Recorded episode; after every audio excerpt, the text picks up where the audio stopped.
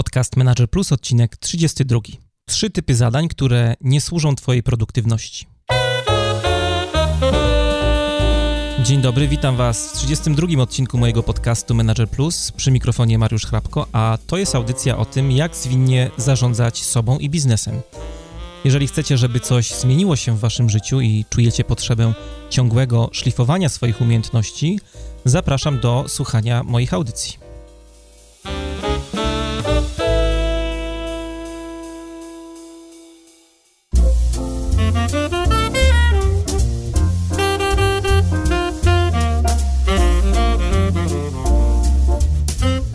Bądź jak znaczek pocztowy, trzymaj się jednej rzeczy, aż dotrzesz do celu. Bardzo lubię ten cytat i zawsze sobie o nim przypominam, kiedy myślę właśnie o temacie osobistej produktywności. Jeżeli chcecie zwiększyć swoje szanse, żeby osiągnąć sukces w jakiejkolwiek dziedzinie w zasadzie, to powinniście się ograniczać. Ograniczanie polega na tym, żeby dać sobie spokój z tymi wszystkimi zadaniami, które możecie wykonywać, a skupić się na tych rzeczach, na tych zadaniach, które robić powinniście. Ograniczanie polega na tym, żeby uświadomić sobie, że nie wszystko jest tak samo ważne w naszym życiu, nie wszystko ma taki sam priorytet i nie wszystko wymaga takiej samej uwagi z naszej strony. Przyznam szczerze, że w ogóle tego jakoś nie dostrzegałem, dopóki nie zacząłem pracować na własną rękę. Robię to już od blisko dwóch lat. I od tego czasu bardzo mocno sobie uświadomiłem, że super rezultaty, jakieś takie ponadprzeciętne rezultaty, zależą w zasadzie od tego, jak bardzo jesteśmy w stanie ukierunkować swoje działania. Taka umiejętna, świadoma selekcja, świadomy wybór to jest najlepszy sposób, żeby osiągać super efekty w pracy, ale także w życiu zawodowym, w życiu prywatnym. Dzisiaj chciałem Wam opowiedzieć o trzech typach zadań, które wstrzymują nas od wykonywania tego, co ważne w naszym życiu, od wykonywania rzeczy istotnych. Ale zanim przejdziemy do audycji, wcześniej e, poradnikowo, dzisiaj w poradnikowie po raz pierwszy pojawi się gość, będzie nim Maciek Sobol z bloga na rower.com, a także autor bardzo ciekawego podcastu rowerowego właśnie, którego wam bardzo polecam, Koło Roweru. Maciek opowie nam o tym, co powinniśmy zrobić z rowerem po zimie, jak przygotować się do sezonu. Bardzo zapraszam do wysłuchania tego materiału. Linki do bloga i podcastu Maćka oczywiście znajdziecie w wpisie do dzisiejszej audycji pod linkiem mariuszchrapko.com ukośnik 032.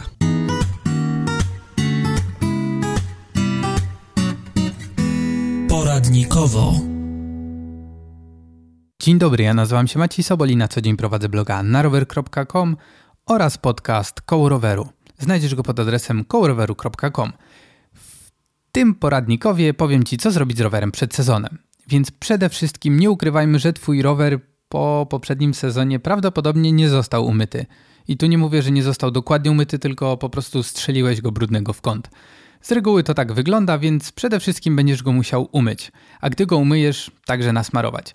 Do mycia roweru polecam odtłuszczacz, e, wiaderko z wodą oraz naprawdę odrobinką ludwika lub płynu do mycia rowerów, który jest biodegradowalny. I to samo tyczy się odtłuszczacza. Jeżeli możesz sobie na to pozwolić, to kup też taki, który będzie biodegradowalny. One naprawdę działają równie dobrze e, co te bardziej niebezpieczne dla środowiska, natomiast e, jak sama nazwa mówi, są dla tego środowiska trochę bezpieczniejsze. Do umycia roweru będziesz też potrzebował jakichś szczotek, szmatek, pędzelków, szczoteczek do zębów, takich rzeczy, żeby ten brud ze wszystkich zakamarków wyciągnąć. Gdy domyjesz swój rower, opłucz go e, czystą, zimną wodą, następnie wytrzyj do sucha e, szmatką, a resztę e, wody z Ludwikiem po prostu wylej do kanalizacji właśnie po to, żeby dbać o to środowisko. Gdy twój łańcuch już wyschnie, a może mu zająć to chwilkę, bo no nie wytrzesz łańcucha w środku, to nasmaruj go dobrym smarem. Może to być Shimano, może to być Pedros, może to być Makow, może być to Rochlow. W każdym bądź razie WD-40 to nie jest smar do łańcucha. To sobie zapamiętaj. E, on zrobi więcej szkody niż pożytku.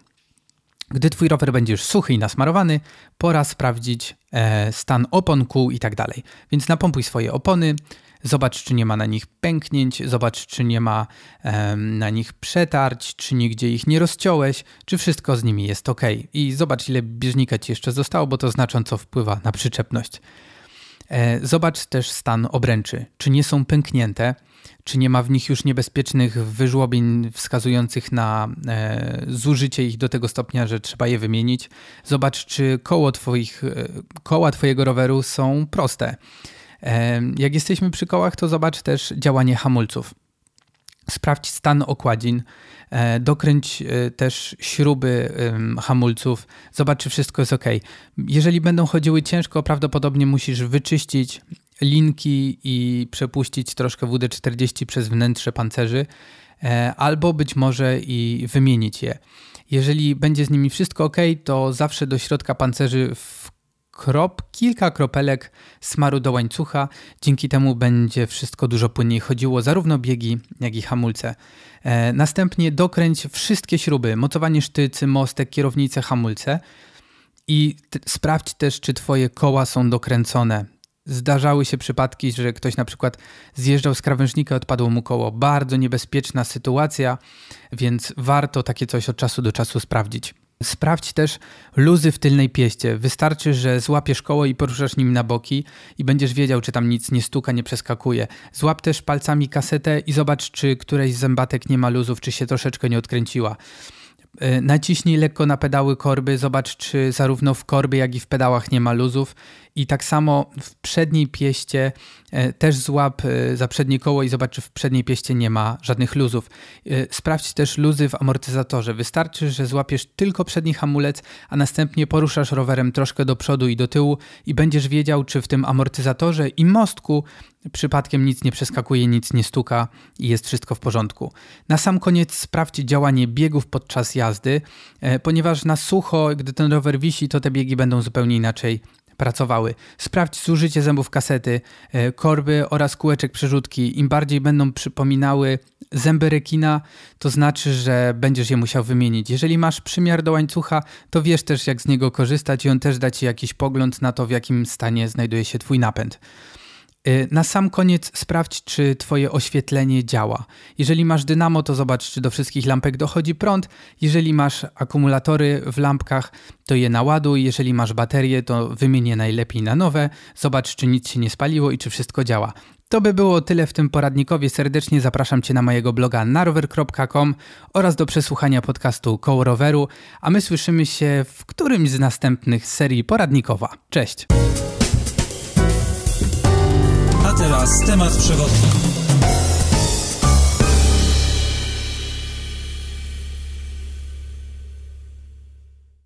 Robienie rzeczy ważnych i ignorowanie tych rzeczy, które nie są istotne w naszym życiu, wcale nie jest taką prostą sprawą.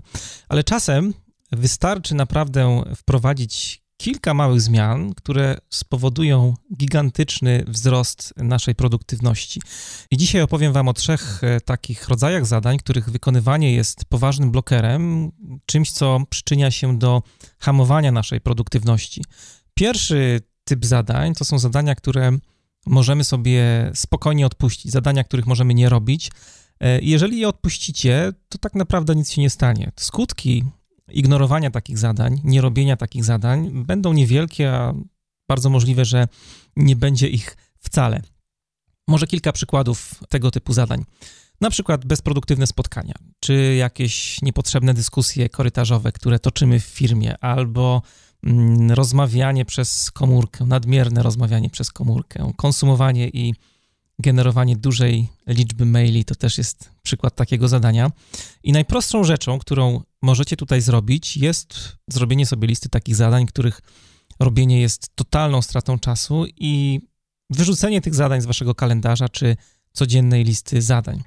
Od czego zacząć? Ja zawsze proponuję zacząć od maili. My na co dzień pochłaniamy i, i produkujemy gigantyczną wręcz liczbę maili. I jeżeli uda Wam się coś z tym zrobić, to zobaczycie, jak bardzo pozytywnie to wpłynie na Waszą e, produktywność. Wiem, co mówię, bo sam przeżyłem to na własnej skórze. Podam Wam takie dwie proste zasady dotyczące maili, które e, sam na co dzień stosuję, a których konsekwentne stosowanie wystrzeliło moją produktywność zupełnie w kosmos. Pierwsza reguła: wyłącz wszystkie powiadomienia. Mówię całkiem serio. Na komputerze, na telefonie czy tablecie wyłączcie wszystkie dźwięki, komunikaty, ikonki, to wszystko, co wam wyskakuje, żeby pokazać, że przyszła nowa wiadomość do waszej skrzynki. W przypadku telefonu czy tabletu sugeruję wam też e, wyłączenie powiadomień, które informują was o tym, ile macie maili nieprzeczytanych w skrzynce. To też jest bardzo przydatna e, rzecz przy wyłączaniu właśnie powiadomień przy regule pierwszej. Reguła numer dwa. Sprawdzaj pocztę dwa razy dziennie. Wiem, jak absurdalnie to brzmi, wiem, jak bardzo teraz e, marszczycie pewnie brwi, jak bardzo się ze mną nie zgadzacie, ale to jest e, zupełnie normalne. Sam tak miałem, jak po raz pierwszy przeczytałem o tym pomyśle w książce Tima Ferisa 4 godziny tydzień pracy. Link do książki zamieszczę we wpisie do dzisiejszej audycji. Ja stosuję tę zasadę już blisko od e, dwóch lat i mogę wam powiedzieć, że jest to naprawdę prawdziwa torpeda produktywności. Wcześniej, jak zliczyłem sobie wszystkie te momenty, kiedy w ciągu dnia sprawdzałem maile, okazało się, że robiłem to 30, a czasami i więcej razy. E, rzecz zupełnie nieprawdopodobna. Wiem, że wielu z Was też tak robi i może nawet nie zdajecie sobie sprawy, jak często zaglądacie do swojej skrzynki mailowej. To już jest w pewnym sensie nawyk czy odruch. Ja wyznaczyłem sobie dwa takie momenty w ciągu dnia, kiedy sprawdzam maile. Pierwszy z nich jest to mm, taki czas przed obiadem w zasadzie. Od godziny 11 do 12 mam zarezerwowaną godzinkę na e, odbiór poczty, a drugi taki moment to jest e, moment po południu od 16 do 17.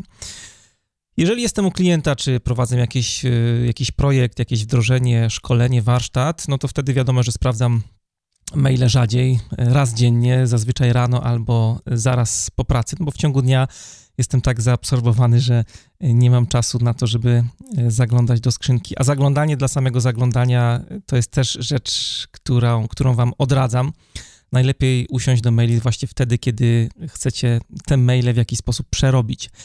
Jak wdrożyć taką zasadę, zwłaszcza jeżeli pracujecie w firmie, w której szef, koledzy, koleżanki, klienci są przyzwyczajeni do tego, że jesteście cały czas dostępni pod mailem. No można to zrobić na trzy sposoby. Pierwszy z tych sposobów to przygotowanie takiej automatycznej odpowiedzi e, i e, umieszczenie jej właśnie w swojej skrzynce mailowej.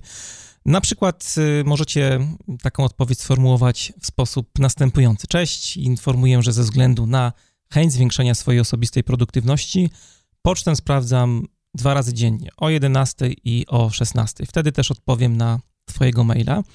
W sprawach pilnych będę wdzięczny, jeżeli upewnisz się, że są naprawdę pilne. To jest coś, co możecie wrzucić tutaj do nawiasu. Proszę o kontakt pod numerem takim a takim. Pozdrawiam i dziękuję za zrozumienie. Mariusz na przykład. I taka automatyczna odpowiedź spowoduje, że ludzie naprawdę dwa razy zastanowią się, zanim przyjdą do Was, żeby Wam poprzeszkadzać trochę w pracy. Sporo osób też y, musicie się z tym liczyć, z którymi pracujecie w firmie, wyolbrzymia znaczenie tematów, z którymi do Was przychodzi. Ludzie przychodzą bardzo często, czy zawracają nam głowę różnymi takimi zupełnymi pierdołami, błahostkami, rzeczami, które nie są aż tak ważne, żeby wymagały natychmiastowej reakcji z naszej strony. Drugi sposób to umieszczenie informacji o tym, że sprawdzamy maile właśnie dwa razy w ciągu dnia w stopce naszej wiadomości. To jest podejście mniej inwazyjne, można powiedzieć, niż pierwsze. E, I jest też ryzyko, że ktoś może te informacje w naszej stopce po prostu nie zauważyć. Znam takie osoby, które wolą jednak e, stosować tą opcję drugą zamiast pierwszej i twierdzą, że im się to sprawdza. Sposób trzeci, jeżeli uważacie, że automatyczna odpowiedź, czy taka informacja w stopce, to dla Was zbyt duże wyzwanie na początek i jemu nie podołacie, to spróbujcie po prostu pogadać z szefem. Powiedzcie mu, że pracujecie teraz nad jakimś super ważnym projektem. Zakładam, że on o tym też wie, jaki to jest projekt. I bardzo frustruje Was ciągłe odpowiadanie na maile. Możecie też powiedzieć, że każda osoba, która do Was pisze, oczekuje, że będziecie natychmiast reagować na jej wiadomość czy coś w tym stylu. Na pewno jakąś tutaj odpowiednią wymówkę czy argument znajdziecie. Możecie też zaproponować okres próbny dla tego eksperymentu. To też jest bardzo fajna, e, fajna rzecz, która się sprawdza. Na przykład umawiamy się, że sprawdzam dwa razy dziennie maile tylko w ciągu następnych kilku dni. Na przykład przez 2-3 dni będę dostępny pod mailem dwa razy dziennie. Ja na początku przyznam szczerze, zupełnie bez bicia, że byłem przerażony całym tym pomysłem. Bałem się, że jak nie zajrzę do skrzynki, to mi dosłownie przejdzie koło nosa jakiś ważny klient, jakieś ważne zlecenie czy projekt. No ale jak się okazało, nic takiego się nie stało. I okazało się też, że ludzie mogą poczekać jeden czy dwa dni na moją odpowiedź. Drugi rodzaj takich zadań, które możemy sobie odpuścić, to są telefony, rozmowy przez telefon. Komórka, odbieramy ją w zasadzie zawsze i wszędzie. Oczywiście nie mam nic przeciwko temu, żeby odbierać telefony komórkowe, po to zostały one wymyślone, ale są takie sytuacje, kiedy akurat pracujecie nad czymś ważnym, nad czymś, co jest dla Was istotne, wymaga skupienia. Chcecie ukończyć jakiś kluczowy projekt, chcecie przygotować raport dla szefa, e, opracować slajdy na spotkanie zarządu i tak dalej. Tych spraw jest całe mnóstwo. A tu co chwila telefon dzień dzień dzwoni albo wibruje, ludzie dzwonią z różnymi pilnymi sprawami, przychodzą SMS-y i skupienie się w tym momencie na realizacji zadania, które jest dla Was mega ważne, okazuje się misją, która jest praktycznie nie do wykonania, misją, której nie da się zrealizować. Są badania, które mówią, że praca w firmie jest przerywana średnio co 11 minut, a pracownicy umysłowi, a więc pracownicy wiedzy, jakby powiedział Peter Drucker, potrzebują około 1 trzeciej dnia na ponowne wdrożenie się w realizowane zadania, więc biorąc pod uwagę nasze dniówki, jest to całkiem sporo. Dlatego, jeżeli chcecie być naprawdę wydajni w pracy, jeżeli na serio myślicie o waszej produktywności, to musicie trochę ogarnąć swój telefon. Wiem, jak to brzmi, e, ale zobaczycie, że znowu wpływ na waszą produktywność będzie gigantyczny. Ja zwykle robię tak, że jak pracuję nad czymś, co jest faktycznie dla mnie ważne, na przykład w poniedziałki mam taki zwyczaj, że przygotowuję teksty na bloga, albo przygotowuję się na przykład do wywiadu w podcaście, no to wtedy wyciszam telefon. I dodatkowo jeszcze stosuję drugą regułę, którą do jakiegoś czasu sobie wprowadziłem. Umieszczam ten telefon w jakimś odległym miejscu, tak żeby mnie ekran, wyświetlacz nie kusił, bo wcześniej było tak, że jak miałem ten telefon tylko wyciszony i leżał obok klawiatury gdzieś tam na biurku, to zazwyczaj jak ktoś dzwonił, no to była pokusa, żeby odebrać. No i w końcu odbierałem. Później dzwoniła kolejna osoba, super ważna, super ważny ktoś e, z projektu na przykład, no to też odbierałem. No i każdy taki telefon to był przerywnik, który powodował, że musiałem się mocno skupić, żeby wrócić do pracy i traciłem niepotrzebnie czas. Oprócz samego wyciszania telefonu, dobrze jest też sobie zaplanować czas na odzwanianie, bo to nie jest tak, że zrzucacie wszystkich, którzy do Was dzwonią w trakcie, kiedy wy robicie coś ważnego, no ale też y, dobrze jest zaplanować sobie czas na to, żeby do tych ludzi oddzwonić. Ale myk polega na tym, że odzwaniacie wtedy, kiedy Wam pasuje, a nie pasuje osobie, która do Was dzwoniła. Niektórym z Was pewnie może się to wydawać bardzo egoistyczne, to co teraz mówię, ale popatrzcie na to z innej strony. Jeżeli sami nie ustalicie priorytetów w swoim życiu, to na pewno ktoś inny zrobi to za was. Telefon jest tylko jednym z takich przykładów ustalania priorytetów przez inne osoby. No i trzecia rzecz, którą chciałem tutaj poruszyć przy okazji tego pierwszego typu zadań, czyli zadań, które możemy sobie odpuścić, to jest unikanie niepotrzebnych spotkań. Bezproduktywne spotkania, powiem tutaj oczywistą oczywistość teraz, jak mawiał klasyk, to jest zmora współczesnych organizacji. W naszych firmach takich bezproduktywnych spotkań, sami wiecie najlepiej, jest całe mnóstwo. Część spotkań na pewno jest wartościowa, nie twierdzę, że wszystkie są bezproduktywne, ale część niestety służy dowartościowywaniu niektórych uczestników, można tak powiedzieć. Ludzie przychodzą na spotkania kompletnie nieprzygotowani, same spotkania są też nieprzygotowane. Brakuje na nich takich zupełnie elementarnych e, rzeczy, jak na przykład agenda, jak na przykład ustalenie celu tego spotkania. Co więcej, ludzie przychodzą na spotkania z laptopami, co powodują, że, powoduje, że robią kilka rzeczy naraz. Przez większość spotkania e, są nieobecni, no bo odpowiadają na przykład na jakieś mega bardzo ważne maile, które też wymagają e, jakiejś uwagi z ich strony i, i zaangażowania, skupienia. Włączają się w dyskusję wtedy, kiedy jakiś temat akurat przyciągnie ich uwagę. Później niektóre rzeczy trzeba jeszcze raz powtarzać, tłumaczyć to jest sytuacja naprawdę chora. Trzeba sobie to jasno powiedzieć. My w firmach szukamy różnego rodzaju oszczędności, jakichś takich magicznych pigułek, które zwiększą wydajność pracowników, a zupełnie zapominamy o tej takiej podstawowej rzeczy, gdzie można tą produktywność bardzo mocno zwiększyć, mianowicie e, są to nasze firmowe spotkania. Ja akurat w swojej pracy mam dużo do czynienia ze spotkaniami e, w różnych korporacjach i muszę Wam powiedzieć, że najbardziej wydajne spotkania, w których miałem okazję uczestniczyć, to były spotkania z udziałem członków zarządu firmy. Wtedy zwykle zamykaliśmy temat, rzecz zupełnie nie do pomyślenia, jak popatrzymy na nasze codzienne spotkania, w około 30 minut. I sporadycznie były takie sytuacje, że te spotkania trwały faktycznie godzinę, ale nigdy więcej. E, na te spotkania ludzie przychodzili przygotowani, byli maksymalnie skupieni i zaangażowani, e, nie używali laptopów, nie używali telefonów. I te spotkania właśnie z członkami zarządu są bardzo dobrym przykładem, że coś takiego w firmie można faktycznie zrobić i też zwiększyć produktywność pracowników w ten sposób. Dlatego, jeżeli musicie pojawić się na jakimś spotkaniu, to zróbcie wszystko, żeby takie spotkania kończyły się dla Was jakimś konkretnym rezultatem, jakimś konkretnym wynikiem. Nawet jeżeli nie jesteście organizatorami tego spotkania, to jako sami uczestnicy możecie zrobić naprawdę bardzo dużo. Na przykład chociażby zmusić ludzi do tego, żeby bardziej koncentrowali się na celu spotkania, na jego wyniku, a nie na jakimś takim luźnym pitu-pitu, na żartach, czy e, jak to bardzo często bywa, na jakimś takim narzekaniu na różne rzeczy, które w naszych firmach nie działają, czy wręcz na uprawianiu takiej firmowej polityki. Jeżeli musicie wziąć udział w spotkaniu, na które z góry wiecie, że zaplanowano bardzo dużo czasu, to poproście organizatorów, żeby wasze sprawy były omawiane w pierwszej kolejności. Możecie też powiedzieć, że na przykład musicie wyjść po 15 minutach, bo macie jakąś mega ważną sprawę do zrobienia. E, na pewno jakaś sensowna wymówka tutaj się znajdzie.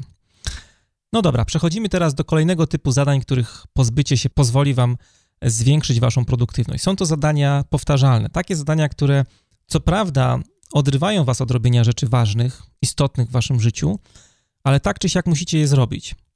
Do takich zadań można tutaj zaliczyć na przykład odbieranie maili, robienie zakupów, płacenie rachunków, czy na przykład robienie prania. Te zadania zajmują bardzo dużo waszego cennego czasu, ale są rutynowe, powtarzają się, mają pewną regularność. Chciałem wam tutaj sprzedać technikę, która mi bardzo ułatwiła życie, a która nazywa się z angielskiego batching.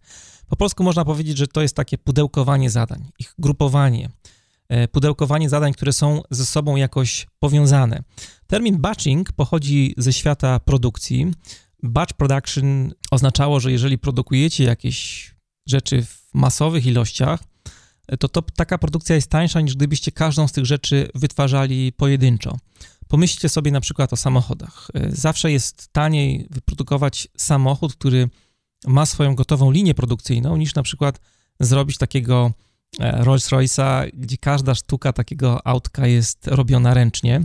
No i podobnie jest na przykład z produkcją śrubek, guzików czy wielu innych e, tego typu rzeczy.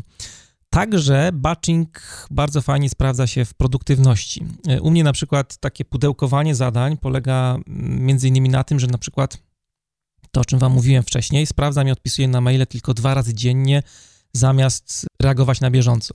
Podobnie jest z telefonami. Kiedy w ciągu dnia mam kilka telefonów do wykonania, zawsze staram się robić tak, żeby je pogrupować i wykonać w określonym czasie, w określonym okienku, który sobie wcześniej wyznaczam. Inny przykład to wycieczki na pocztę, no nie biegam z każdym rachunkiem czy certyfikatem e, ze szkolenia, czy książką do wysłania, tylko robię tak, jak mi się coś więcej uzbiera w tym moim pudełku, to wtedy te tematy załatwiam. Batching stosuję także, i tu bardzo fajnie mi się sprawdza, do przygotowywania wpisów na bloga, czy na przykład y, zdjęć do cytatów, które wrzucam na e, facebookowym fanpage'u. Można to oczywiście robić sporadycznie, tak z dnia na dzień, tak dorywczo, ale zajmuje to dużo więcej czasu niż poświęcenie jednego dnia w tygodniu czy w miesiącu na przygotowanie właśnie takiego pudełka zadań. Trzeci typ zadań, które nie służą naszej produktywności, to są zadania wymagające akceptacji jakiejś drugiej osoby. I to jest mega duży spowalniacz naszej produktywności, zarówno na poziomie indywidualnym, ale też i zespołowym.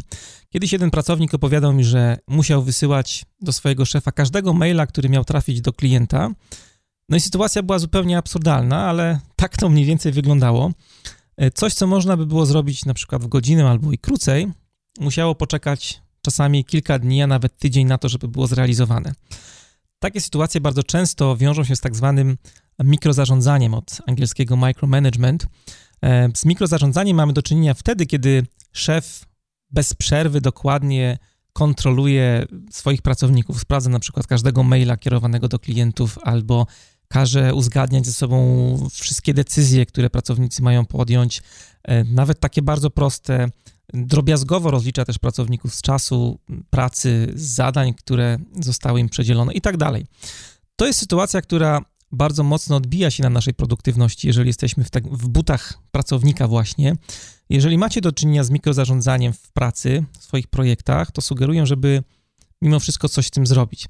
Nie zakładajcie też od razu, że się nie da. Czasami tak bardzo się nakręcamy na pewne osoby, właśnie na przykład na szefa, że z góry zakładamy, że z tym naszym przełożonym to tak naprawdę nic się nie da dogadać, nie da się nic zrobić. Szkoda w ogóle próbować. Ja w swoim życiu zawodowym wiele razy miałem do czynienia z takimi sytuacjami, gdzie naprawdę zwykła rozmowa potrafiła czynić cuda. Ale naturalnie do takiej rozmowy trzeba się wcześniej dobrze przygotować. Polecam zrobienie sobie takiej listy reguł, których stosowanie dałoby Wam więcej swobody w Waszej pracy, zwiększyło Waszą samodzielność. Ważne jest też to, jak temat ten sprzedacie swojemu szefowi.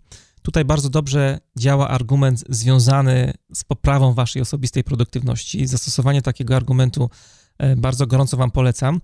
Możecie powiedzieć na takim spotkaniu do swojego przełożonego coś w tym stylu, że na przykład nie chciałbym Ci tak bardzo zawracać głowy za każdym razem masz na pewno dużo ważniejszych spraw na głowie.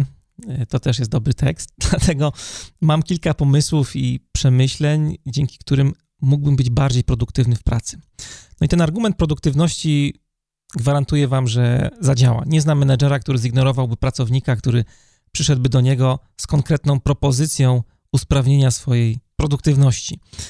A jeżeli jesteście w butach mikromenedżera, to musicie sobie uświadomić jedną rzecz – nawet jeżeli sami możecie coś zrobić lepiej, szybciej niż cała reszta świata, która was otacza, razem wzięta, to wcale to nie znaczy, że to właśnie wy musicie się tym konkretnym zadaniem, zadaniem zająć.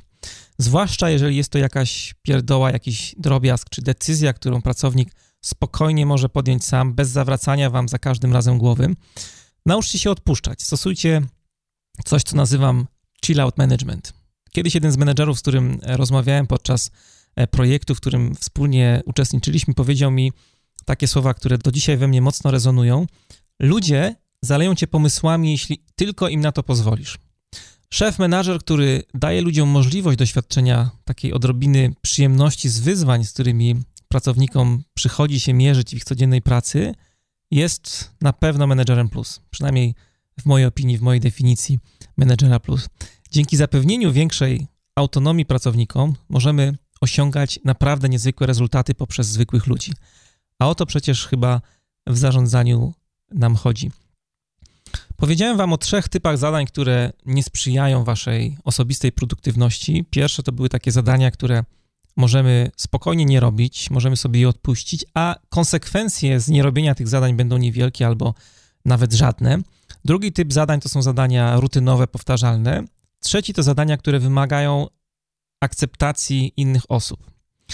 Wiem też, że przynajmniej części z Was te pomysły, o których Wam dzisiaj tutaj opowiadałem, wydają się trochę mało realne, może absurdalne mm, pod kątem wdrożenia.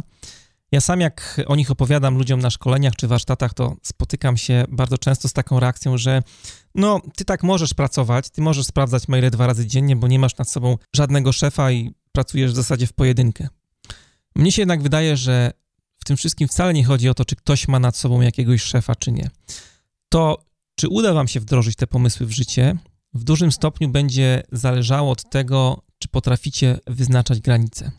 To jest bardzo ważny temat, który na koniec chciałem jeszcze dotknąć, bo dzisiaj zanikanie granic w pracy wydaje się być czymś zupełnie normalnym. No i w dużym stopniu na pewno dzieje się to za sprawą technologii, bo technologia e, zatarła ten podział między pracą a życiem prywatnym. Wydaje się, że każdy w zasadzie może oczekiwać od nas pracy w dowolnym momencie, o każdej porze dnia i nocy. Mnie na przykład od czasu do czasu zdarzają się klienci, którzy pytają, czy mógłbym coś zrobić dla nich w sobotę albo w niedzielę.